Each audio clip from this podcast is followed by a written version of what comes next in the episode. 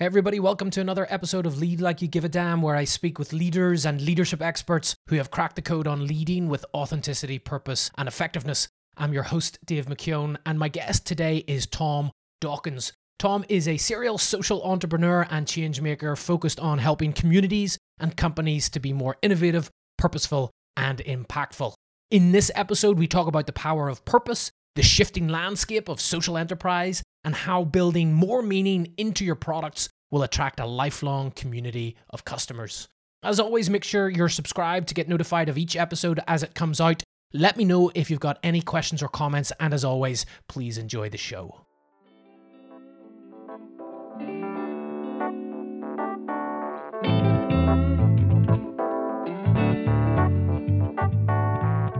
Well, hey, Tom, thank you so much for being here with me today. How are you? Doing good, Dave. Thank you for having me. I'm excited about our conversation, Tom. Your resume and your list of achievements and experiences reads like the dating profile of the most interesting man in the world. I mean, you've just done so much. It's incredible. But the thing that came through to me again and again as I was just doing some background reading on you is just this notion of being and helping change makers. And I'm, I'd just love to start there and just ask you, what does it mean to you to be a change maker in the world? And what has brought you to this place? Place in your life where you're going out and helping others do that? So, what does change changemaker mean to me? I guess it means be thinking about the impacts of your actions beyond your immediate mm. circumstance mm. and how those actions, decisions, contributions, etc., can affect the future for you know for your community, nation, world, etc. So that can take very many forms. I think of change making kind of as a concept as being a catch-all for all mm. the different ways in which people could, you know, go about creating change. You know, within change making, there's entrepreneurship, social entrepreneurship, and philanthropy and volunteering, and you know, local community activism and participation, and even you know, mindful consumption and mindful parenting. It mm. can all come under that. It's you know, at the heart of that concept, I think, is is people simply believing that they have a role to play and that they can impact the world around them. So in some ways, the opposite of change making is you know, kind of cynicism or fatalism, the idea right. that things just happen and there's nothing you can do about them, which is of course not true. Things do happen, but they they happen as a result of decisions and actions. And my mission is to ensure that I guess the future that we create is a result of our, you know, more broadly collective, community-oriented decisions and actions rather than just being for the benefit of a few. And and I guess that idea of kind of empowering others and supporting their participating participation change making is something I've actually been working on I guess more or less my whole life. I mean, I was trying to decide how much of the story to dive into, but you know, I was the fortunate recipient of, of I guess, some kind of youth leadership mm-hmm. opportunities in inverted commas when I was a teenager. And in particular, I had an opportunity, I was on exchange for a year in the United States when I was 15, 16. And while I was there, I, I, had the opportunity to attend an amazing event in San Francisco called the State of the World Forum. Mm-hmm. And so this is, you know, getting back a little bit now. I'm not as young as I used to be. And so it was a this this event took place in this interesting gap in world history, kind of in 20th century history, after the Cold War, but before we had figured out what we were now kind of aiming for as a global civilization. You know, the Cold War for the previous 50 years had been the defining goal of kind of West, you know, of the world, one, one way or another, been the, the defining frame within which everything happened. You couldn't talk about you know sustainability in the environment without talking about the Cold War. You couldn't talk about trade and uh, and equality without talking about the Cold War. You couldn't talk about war and peace, obviously, without talking about the Cold War. And then suddenly it was gone, and people kind of didn't know. Like there wasn't for a while. There was like no frame, no goal, no agreed objectives, and so there were a whole lot of conversations at that time that eventually turned into what became the Millennial Development Goals and now the Sustainable Development Goals. Mm-hmm. You might be familiar with the 17 Sustainable Development Goals. You know, the world's to-do list to hopefully achieve by 2030. And so it was in this kind of awkward time where we didn't really have that, that agreed agenda. And there were lots of conversations happening. And this was one of mm. these kind of major conversations that brought together all these leaders from around the world. You know, Mikhail Gorbachev was there, Ronald Reagan, Margaret Thatcher, Thabo Mbeki, then vice president, later president of South Africa, seven Nobel Peace Prize winners. And then I think kind of late in, I imagine it as somewhat late in the organizing process, someone said, you know, well, if we're talking about the future, let's get some young people here. But they didn't have the, you know, the time, budget, maybe not the inclination or the commitment to do a global search for worthy young leaders. You know, they did what you do and what you should do, um, which is to partner. And so they partnered with the world's leading exchange student organization, AFS, to select from young people already conveniently located in America mm-hmm. from a diversity of different countries. Now, if they had done a global search for young leaders, there's no way I would have ended up there. A, I wouldn't have even heard about it. I mean, how did anyone hear about anything in 1995? I don't really even remember. B, if I had heard about it, I wouldn't have applied, you know, because it didn't sound like me. Up until that point, you know, I grew up in kind of an opinionated, politically minded household. I knew how to talk about things, but I hadn't done anything. I hadn't been active. I didn't have a sense of purpose. I wasn't a big contributor, you know, to the community. I wasn't volunteering or doing anything like that. So if I had heard about it, I'm sure I wouldn't have gone, well, that's me. They're looking for me. And if I had applied, I obviously wouldn't have been selected. There must have been way more worthy, you know, young Australian leaders back then. I still feel a little bit guilty that someone else probably should have been there instead of me. But as a result of, you know, being in the right place at the right time, I was selected to attend this event. And I had this mind blowing experience over five days of just meeting some of the most incredible people in the world, meeting other, you know, amazing young people. There were 32 of us from 28 countries. And I guess what was so profound about that experience was so many important people wanted to, were willing to listen to us. You know, we had we met Nobel Peace Prize laureates and Mikhail Gorbachev and you know very senior people in the UN, and they they wanted to hear what we wanted to talk about and our Mm. perspective. And, and I think that's at the heart of all empowerment. It's all very well to have the courage to share your story, but someone's got to be willing to listen, or else it's hard to feel like it really matters that you're truly empowered. And so I walked away from that experience with kind of this kind of really strong sense that I had to do something with my life now. That, you know, we had been challenged while we were there, that we, the 32 of us, represented, you know, three and a half billion young people on the planet. You know, the average age of the world's population, at least then, I think it's slightly older now, maybe, is was 16. You know, you represent literally the the, Speak the average the average human. I'm like, whoa, that's a bit that's a bit crazy. And so walking away from that, I felt very empowered. I felt really activated for the first time around a sense of purpose and meaning that my generation had a really important role to play in figuring out this global agenda and driving towards, you know, sustainability and justice. I also had this strong sense that what I had just experienced was kind of how youth leadership, in inverted commas, tends to happen, which is that it's haphazard, tokenistic, and biased towards wealth. Because while Mm. the 32 of us at that event had this surface diversity, and this, you know, we did, we were diverse in many ways. You know, we're boys and girls, black and white, from the first world and the third world. Every single one of us had parents who could afford to send us to America for a year Right. exchange. And so, literally, what I've been doing ever since I was, you know, had that experience as a 16 year old is trying to figure out how could everyone have that opportunity? How could everyone Mm. have that experience of knowing that their voice matters, of having the opportunity and the confidence and the skills to share their story, to express their ideas about the future they want, and then hopefully to take action on those ideas. And so, you know, this mission for me has, you know, kind of consumed my life now from asking a few kind of initial questions that I was curious about. I founded three not for profits by the time I finished university. The third of those, an organization called Vibewire, I led for eight years. So that was what I did with my 20s for the most part. And that organization is now 21 years old, so has continued successfully without me now for a long time. And then 10 years ago, after four years working in the US, I founded Start Some Good. Obviously, and, and all these organizations have pursued that same fundamental goal in very different ways. You know, I've done everything from create a film festival, uh, you know, that toured around the country in, in mainstream cinemas of, of youth-made issue issue focused films. Sent youth reporters out on the campaign trail, traveling with our prime minister and opposition leader. Any American listeners like the two presidential candidates, traveling around with hmm. them during an election.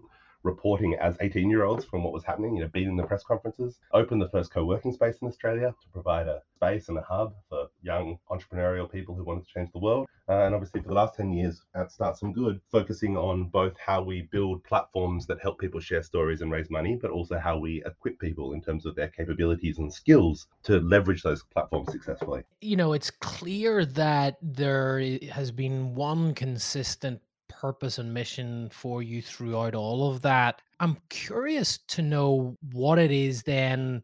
I don't know, as a subset of that purpose that makes you go, oh, I'm going to start a film festival. And oh, I'm going to start a farmer's market. And actually, I'll start Vibewire. No, I'm done with that. I'm going to move on to the, like, why didn't you just go, I'm going to start this one organization that's going to fulfill this one mission? Like, just share with me a little bit about your journey through those various organizations. Yeah, I mean, the farmers market is a theme camp at Burning Man, so it's a little bit of a different, Right, little bit of a right. different um, vibe there. But it does speak to that I don't just like turning up to things. I like create. You know, I feel like I'm an you know organizer by trade. I'm good at bringing people together and identifying the goals we want to achieve, often unrealistic and overambitious goals Mm, and then doing our bloody best to get there. You know, the reason I moved on from Vibe, I mean, so a lot of those things I described were all under the Vibewire hood, and you'll see it. Same thing has happened with Start Some Good, which is kind of for better or for worse. I, Right. you know, we, we run a lot of entrepreneurial programs, and one of the key lessons we often give is, you know, focus. Try and get one thing right first. And you know, Right. I'm, I'm a classic do what I say, don't do what I do kind of coach in that respect because I'm actually terrible at that myself. Intensely curious. I I love, I'm probably a little bit too into the very early stages of new projects. His favorite place is kind of shaping something up and articulating the goal and creating a team around that and figuring out how to make progress. And so, you know, and I think also it comes down to kind of the nature of the mission that you were talking about before. That is, it's not so much about I have this one idea that I want to pursue. It's that my idea is that I want to hear everyone's ideas and I want right. to build platforms and opportunities for people to define what they think needs to happen and then equip them to, to, to make that happen. And so I would just say, I guess, a that kind of you end up you know like the film festival wasn't my idea. It was you know someone came forward and said you know what we should do next? The film festival. And i was like yeah why not? Great idea. Let's create a film festival. So i spent the next four years kind of co-founding a film festival with them. And so it's, it's kind of like yeah kind of an openness to new, new ideas probably too light shiny object syndrome in terms of very right. very excited about you know new ideas and how to make them happen and so both my kind of major organizations that I've founded and led have become absurdly diversified, really, for the for the scale we're at. You know, Vibe was running, as you heard, film festivals and a co-working space and doing fee-for-service work with large organizations to help kind of run youth consultative processes and doing kind of youth-led journalism and experimenting with technology and you know things that would now be called virtual summits but in 2005 using, you know, like ICQ and so on. And so, and same thing with Start Some Good. You know, we began as a crowdfunding platform, but since then we've created impact accelerators for corporate partners in the UN. We, we run our own social enterprise design course. We're about to launch a crowd lending platform to complement the kind of pre-sale philanthropy platform. We already have you know, we have a community of entrepreneurs. So I think, you know, if your mission is to kind of help people make their own ideas happen and to start some good, a big part of that, you know, our mission is to increase the pace of innovation for change, specifically, right. which we do by reducing the barriers for emerging entrepreneurs and new leaders and new ideas to kind of emerge, be designed, be tested, launched, hopefully grow if you're and so if your mission is kind of increase the pace of innovation it's hard to be completely closed about how you do that because mm-hmm. you know there's a certain pressure to kind of constantly innovate in how you support innovation as the world changes. So that is one of my, I don't know, strengths and weaknesses, I would say, as an entrepreneur. I'm, I'm good at getting things started, but if, if I'm not careful, you know, if, if people don't really restrain, this is like even as a result of my, my team holding me back from probably half the things I wanted to do at one point another or another, but we've still ended up with, you know, kind of four or five key projects and approach has been balanced across our little team.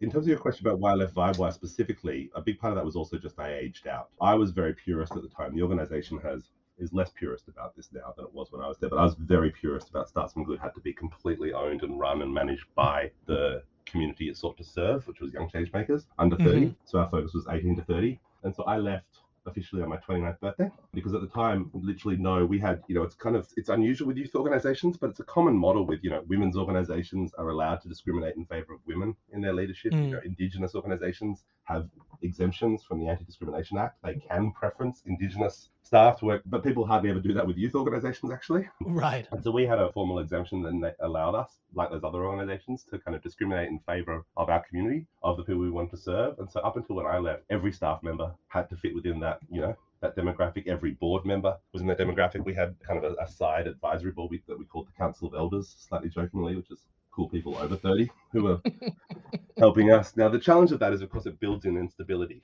You know, someone mm-hmm. like me kind of gets to a certain point and then passes over to someone who's much less experienced rather than kind of finding an equivalently experienced person or maybe a more experienced person to take the organization to the next level you kind of revert back to a much less experienced person. Um, right. And so that naturally has had has proven to be very difficult over the years since. The organization has survived, which is incredible. You know, most don't, but certainly it's it's shrunk down a little bit. You know, it, at the point at which I left, we had offices in three states. These days, it's very heavily based in Sydney around that co-working space that we opened, mm. which of course today is the longest continuously operating co-working space in Australia. Wow, that's fantastic. Um, but yeah, I think just for my own peace of mind, I feel like I hate been forced into things. You know, I'm kind of like, you know, classic entrepreneur, don't like being told what to do.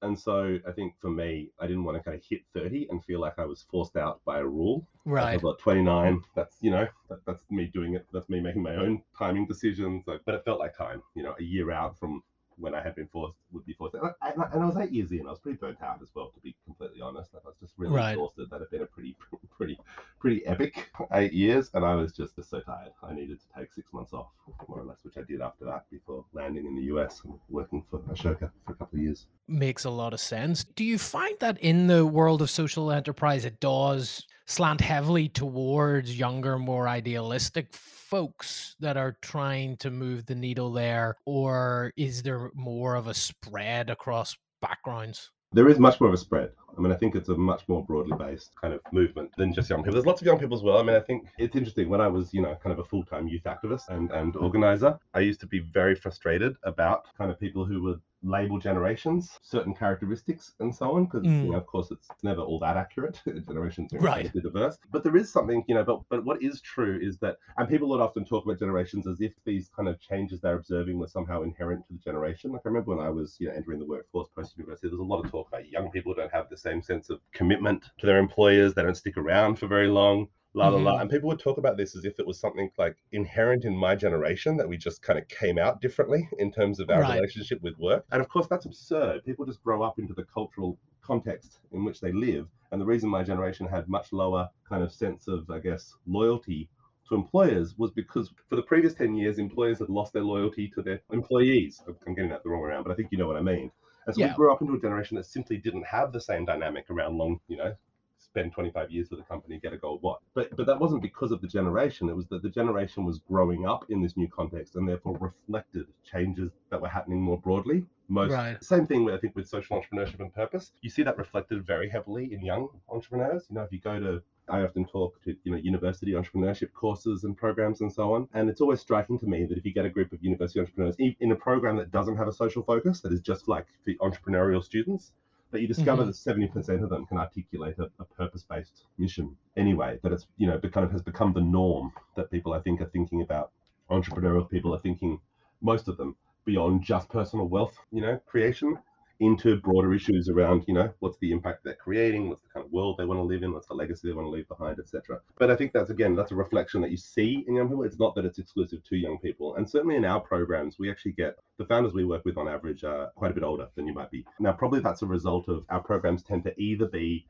somewhat you know pay to play like people pay their own you know people buy their own place into something like our good hustle program which is a 10 week social enterprise design course right. or or it tends to be sponsored or funded by a partner or a government or, or philanthropic partner in which case it's quite selective mm. and it, and so in both cases we tend to see more i don't know like mid 20s to mid 40s or something been the core often people who have kind of taken a few steps you know made a few a little bit of progress in their career they have some skills they have developed insights that they are confident about and they're now ready to make a commitment to making that happen and of course you know thanks to those experience and insights their ideas are strong enough and compelling enough that they tend to get selected in those yeah. more competitive processes i think it is funny i think that there is a, just a misconception in general that you know successful businesses are started by college dropouts you know and that's because we've got four or five stories of that happening but yeah. you know even in the for-profit world the majority of organizations or businesses that are started that are successful or actually started by people that are a little bit uh, further along in their career because there's a degree of experience and knowledge and lessons that have been learned as a result of that. Not that I'm I, in any way discouraging of any young person wanting out to go out and do that, but no, I, I, think I mean, often how do you develop those that experience. Like I, I, think you're exactly right. This is hard stuff. So you know, right, people do sometimes nail it on the first try you know, like a Zuckerberg. So, although I think, to be honest, Zuckerberg's lack of experience often shows in the way in which Facebook, obviously, super successful business, but but I think you know has some real flaws around their social purpose and impact. That does actually speak to the kind of lack of experience, naivety, and limited perspective yeah. of the you know Ivory University dropout founder class For sure. there. But um, but yeah, I think most successful businesses are founded by people that are older. But how did those people get to a position where they could found a successful business? Often by trying things earlier, not waiting until right. not waiting until they're 40 to start their first company, but you know, been willing to go through, you know, some trial, some trial and error, been willing to give it a go, been willing to fail and then come back again. And often on the you know second or third attempt, it all comes together. Uh, yeah, for, for, for sure. It's funny, you said 70% or so of the folks in those classes were able to articulate a, a purpose that they're fo- following. And, and it's something that in the last five or 10 years has just been the drumbeat of leadership, even if not entrepreneurship, but mm-hmm. what's your purpose and what's your passion and, yeah. you know, find your purpose and find your passion. And sometimes I think we overdo it a little bit, particularly for folks that are maybe working their way through a career in an mm-hmm. organization mm-hmm. that, you know, they, they probably enjoy it. They get behind the purpose of the organization, but they're not sitting, they're not waking up every day saying, you know what, this is absolutely my life's uh, passion and purpose to yeah. do this. Some people just quite frankly can't articulate that. And I guess I'm wondering, do you think are we hitting the point of, you know, purpose fatigue that we might need to start finding something else to be our rallying cry? It's a really interesting question. I'm not sure. I mean, I think people get sick of certain language, you know, and a discourse in a way. I, that's separate perhaps to the the really underlying kind of cultural trend. I mean, I think this right. I think this desire for purpose, this desire to feel like our lives are meaningful is a really fundamental one. But like, mm-hmm. but when I say fundamental, I don't mean like it's in, again inherent in human nature per se. It's actually kind of newish. This idea mm. that each of our lives has meaning and, and, makes an impact. People didn't really used to believe in change. Change wasn't actually mm-hmm. kind of like a concept that had much, that meant much for most right. of human history because change didn't really occur on the speed of a human lifetime. 500 years ago, if I was born in a French village and my father was a blacksmith, I was 99% likely to spend my whole life in that village or maybe an adjacent village if I was really adventurous and to become a blacksmith. Right. And of course, if I'd been born a girl, then I was going to get married off, probably with no, you know, with very little say in the person I was getting married to, and I was going to spend my whole life in that village and and raise kids. If my husband was a blacksmith, they might become blacksmith, you know, and, and mm-hmm. so and this and this is, you know, in some parts of the world, this is still I guess how it is, but but increasingly few. And so I think there's this funny thing that's happened as the world has changed, has accelerated. You know, I think kind of one of the most obvious and interesting facets of the world today is simply the, you know, one of the most important changes is the pace of change. That can feel overwhelming, but I actually think it's done this counterintuitive thing, which is democratized the idea of change. Back 500 years ago, when nothing much changed, it's hard to think that you were suddenly going to bring about significant changes because you have you don't really have examples of that. You can't really see what it mm. looks like you know, changes were brought about by kind of great people of history in the classic idea, you know, revolutionaries and emperors and prophets and mad people and inventors and, you know, significant specific individuals doing major things that moved the world in a dramatic way. But now I think it's kind of like change has become the you know the water we're all swimming in. People grow up now with an expectation that things will change. I think very few of us think that kind of work will feel the same as it does now. That our education system will be exactly the same. We hope it won't be. And so I think when change is suddenly something that is happening kind of every day all around you, and God, never more so than the last couple of years with COVID and other types of disruption, I think people realize that all these individual decisions you make are part of that current of change. You know who you choose to work for, the companies you choose to found, who you choose, you know, the products you choose to buy, and how you to live your life. And so I think that where once we used to, I think, kind of bifurcate personal need and community focus, that we'd kind of go to work nine to five in order to satisfy our personal needs, and then we'd kind of do community at other times. We might be part of a church community on Sundays, or maybe we're, you know, part of a union or an activist group, and that would take place in a very specific kind of time and place that, you know, Wednesday evenings is when I go do community as part mm. of an amnesty group, or Sundays when I do community as part of, part of a church community. Or often the end of my career is when I do community, when it's time to give back. Once I've, you know, built wealth and success and prominence, you reach a time that you want to give back. And, you know, you still hear that with kind of older leaders. I'm on a couple of nonprofit boards, and on one of them, I'm somehow still the youngest person there. It's kind of nice to have one place in my life where I'm still the young person. despite the grey beard, because it's you know because it's a fairly auspicious board. You know, the more auspicious the organisation, the more senior these people tend to be. And so there's a bunch of people on that board who are a handful that are you know senior academic leaders and business leaders and so on. And you know, I've chatted to them obviously around, oh, why did you decide to get involved? And and you still hear kind of you know words to the effect of, I've been pretty successful in life, and I felt like it was time to give back. Mm-hmm. And I think one of the things that's changed most profoundly so this is a long answer to your question, is this idea of when is time to give back that even you know our parents' generations, I think, were still stuck very much in a mindset of time and place to give back. Uh, there's a certain time in your career when it comes time to give back. There's a certain maybe time in the week when you do community activities. Whereas I think the younger generations no longer think in terms of time to give back. They think in terms of alignment. What are my values and how do I live them today? And that's where you've started to see purpose creep into all the other parts of our society. That people are now looking for purpose more and more, according to you know all the research. More and more graduates and people entering the workforce want obviously they want the people who've always wanted you know a great boss and an interesting work and career progression and good pay but they increasingly also want a sense of purpose a sense mm. that the company exists to do something useful for the world other than just generate wealth increasingly when people are buying products they want all the things people have always wanted when they buy products they want you know delicious food and attractive clothes and good experiences but they want them to also be good for the world and to reflect their values and principles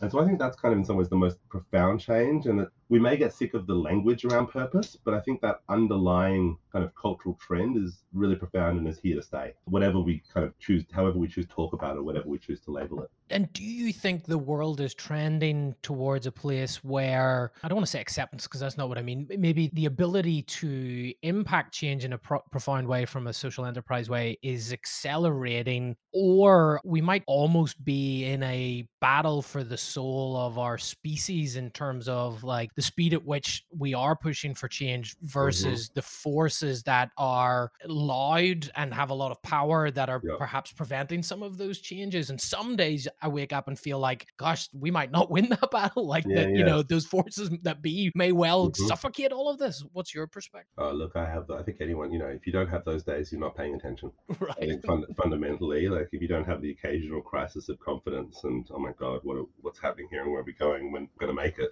you- You're definitely like, yeah. I hear you on that. I think I'm in the really fortunate position that the work I do exposes me to social entrepreneurs every day. And so, you know, what is a social entrepreneur? It's someone who's getting on with it. Fundamentally, Mm. it's someone who's using the resources they have to create the impact. You know, to create the best impact they can. Not waiting around for someone else to do it. Not not Mhm. waiting for government to do the right thing but you know using whatever tools are at, and, assets are at, at our disposal to, to do the work that's needed and so that keeps me really optimistic i mean or hopeful most days on good days because i know that while you know if you turn on the news there's a lot of kind of scary trends and things happening. That kind of under the news behind the news there's so many people of you know passion and intelligence and commitment who are working hard to make real practical changes but i do also think there's only so far we can go with entrepreneurship as a tool set it's why i'm an you know i'm, I'm not kind of a purist that social enterprise is the only way to change the world non-profits the only way to change the world i, I think you need you need all of it you need Mhm. kind of business focused approaches, you need traditional charity and community focused approaches, and you need government and activism as well. You need activism and you know political participation to force governments. No one social enterprise, no matter how successful and how far it, you know, how big it scales and how much good it does, can on its own change the system. At a certain point, we do need, you know, politics is the mechanism by which we set the rules of the game in our societies, and so through politics, we need to also focus on changing some of the rules of that game. And so where I, I think in terms of not to get too meta, but I think in terms of kind of four phases of social enterprise, kind of orient you with, with where I think we are and where, where we're going. The first phase was what I call the need. And that's, you know, social enterprises are not new. They've been around for a really long time, but until recently, depending on, you know, which report you read and how you measured it, they were the ethical consumer was a very definite was a very definite niche within the market, you know, kind of 10 to 15% of consumers it was thought. And what that looked like was people willing to sacrifice to do the right thing. They would pay more go out of their way, put up with less. So what that kind of looked like in, my life might be, you know, I used to shop at a kind of organic, ethical supermarket. Now it, it involved, you know, it was kind of a hassle. Yeah, you know, I had to go out of the way to this particular shop. It was more expensive than the mainstream, and you know, couldn't get everything there. So you do a partial shop and still need to go to another, you know, a more Mm. mainstream supermarket to do the rest of it. Phase two is what I call competitive advantage, and that's where social enterprises are leveraging the increasing and growing power of purpose in the marketplace to attract great staff, to inspire customers, to inspire sharing. You know, and the most efficient marketing there is is inspiring other people to share your story for you through social media. And social enterprises have an inherent advantage in this kind of socially connected world because their stories are automatically more interesting than, you know, I always think the great example of this. Are you familiar with Who Gives a Crap, the toilet paper company? Mm-mm. So they're one of, you know, they're one of the most prominent social enterprises in Australia. They're, you know, they're a toilet paper company, and they give 50% of their profits to mostly, I think, water-focused projects in the developing world, sanitation, and so on. And so I think that's a classic example of like, who on earth would ever share an, a photo on Instagram of their toilet paper? And no one, right. and the answer is no one except people who buy Who Gives a Crap. Those people love, myself included, love sharing pictures of the toilet paper. Why is that? Not because literally it has more story inside it. It literally has more Mm. meaning. If I just share a, a picture of like, you know, my Kleenex toilet paper or whatever, what am I saying? I'm saying, hey, I use toilet paper. I mean, good story, Tom. If you share a photo of Who Gives a Crap, you're not just saying, I use toilet paper. You're saying, I'm a conscious consumer. I care about Right. others. So I want a more equal world. So that exact same photo literally says more. And so that's why social enterprises are better adapted to today's kind of communication and marketing world. And that's one of the reasons, along with you know recruitment and retention and other things, advantages that smart companies can derive through their purpose, um, Mm. is, is helping win mainstream market share. So what that looks like is I can now go to the main supermarket and I can find lots of great social enterprise products on those shelves, priced competitively with all the other products, delivering all the same outcomes I want, plus being better for the world. But again, that can only get so far, and to, because to get to phase three, which is what I call systemic advantage, we need to change some of the rules of the game, and that involves getting smarter as a society about how we actually price things. I think, like I, I'm a big believer in Mhm. capitalism. I think you know capitalism is an amazing kind of system for moving stuff around and getting it to where it's most needed. Not always. Don't don't don't at me, people. I know I'm a I'm a I'm a left wing activist from way back in the day. There are big problems with the way it does that as well. But the biggest fundamental problem, I think, is that how capitalism is meant to work is that things cost what they cost. And then as Mhm. individuals, we decide, are we willing to pay that cost? And the problem at the moment is that things don't cost what they really cost. Right. Because we build a system whereby companies derive all the positive value from a product and avoid most of the negative externalities, the cost of pollution, diabetes, you know, carbon impacts, climate changes, etc. And so, in order for capitalism to work as a efficient, functioning machine to distribute goods and services where they're needed, those goods and services need to cost what they really cost. And so that has to require a price on carbon and a whole bunch of other smarter pricing mechanisms that actually inbuild the real cost of things. Mm-hmm. And so if 20 years, you know, imagine a world 20 years from now where petrol costs four times as much, five times as much, six times as much, most of us will have switched to electric cars. Like I, don't, right. I don't care that much about internal uh, combustion engines. I have no particular commitment to driving a, you know, fossil fuel based car for the rest of my life.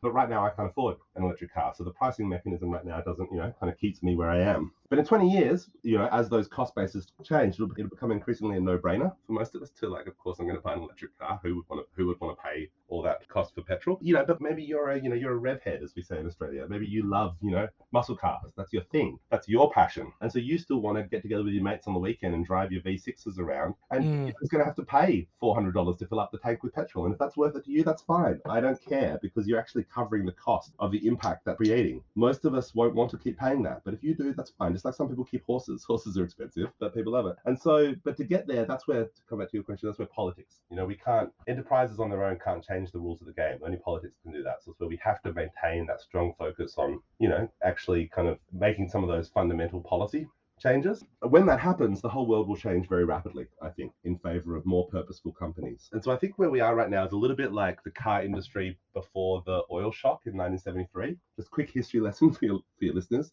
In 73, the Organization of Petroleum Exporting Countries, OPEC, massively reduced the supply of oil to the world, mm-hmm. which caused the price to skyrocket, which is what they were going for. Now, it just so happened that prior to that point, Japanese car manufacturers had already created much more fuel efficient cars, but they'd done so in order to for their particular local market conditions. That Japan is the most you know the most dense country on, on earth, the most expensive space, which kind of trended towards smaller cars, which required smaller, more efficient engines. They didn't do that because they had a crystal ball and knew the oil shock was coming. They did that because it was what the, the local market needed. But when the oil shock occurred, suddenly the parameters for everyone else changed, you know, in terms of how much cars cost to run. And that was when Japanese car manufacturers rolled out around the world and captured massive market share globally rather than just locally. And I think that's right mm-hmm. where we are with social enterprise, that we're like the Japanese car manufacturers inventing those new models. And we're doing so mm. in order to win, you know, significant market share within specific niches, more conscious, you know, more socially minded consumers, etc. But as soon as those rules change, the companies that have already,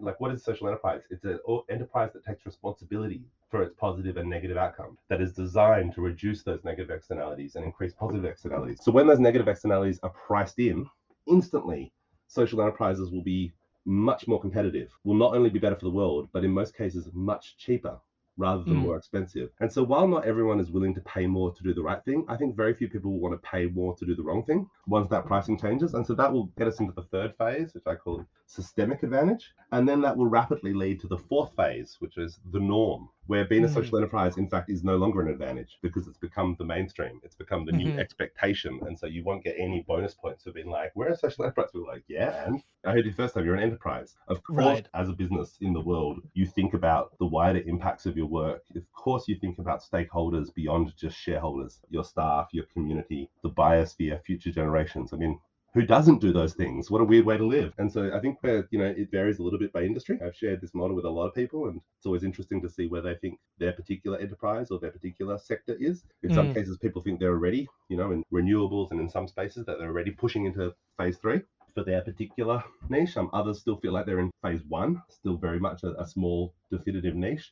Most, I think, think they're in phase two, which is this competitive advantage, which is kind of up to individual enterprise and entrepreneurs to leverage the advantages, the real business advantages that, that having a, a real purpose and making a real impact give you in order to build a great business. Yeah. Well, you are definitely at the spearhead of making that push towards making it the norm. Where can folks find out more about you and all of the great work you do, Tom? Yeah, thanks, Dave. I mean, I would love people to connect. I mean, if they want to connect with me personally, the two kind of social platforms that I'm pretty active on are LinkedIn and Twitter. So you can look me up on LinkedIn. Tom Dawkins, Start Some Good We'll get me at the top of your search result. And then on Twitter, I'm Tom JD. In terms of Start Some Good, you can find us everywhere as Start Some Good, like Facebook slash Instagram slash Twitter and LinkedIn. You can also, of course, check out our crowdfunding platform at startsomegood.com we're just about to launch a new crowd lending platform at lendforgood.com.au, and that's L E N D F O R G O O D, not the um, word, not the numeral. And if you're interested, if yourself in, you know, you have ideas that you think could be a social enterprise, but you really want to shape those up into a practical plan based on, you know, 10 years of learning about what it takes to get a social enterprise concept launch ready, I'd invite you to check out our Good Hustle Social Enterprise Design Program, which is a 10 week group based course that I lead, that I host myself. And the next cohort kicks off in mid November. And the URL is goodhustle.online. Awesome. We will be sure to put all of those in the show notes. Tom, thank you so much for being here with me today, sharing your path, your journey, and the leadership lessons along the way. Really appreciate it, Tom. Thanks so much, Dave. It's been fun. Thanks for listening to Lead Like You Give a Damn. If you enjoyed the show, please tell a friend, subscribe, rate, and review on Apple Podcasts or wherever you get your podcasts. For more information about me, the show, or the work that I do, you can go to davemckeown.com and I'll see you next time.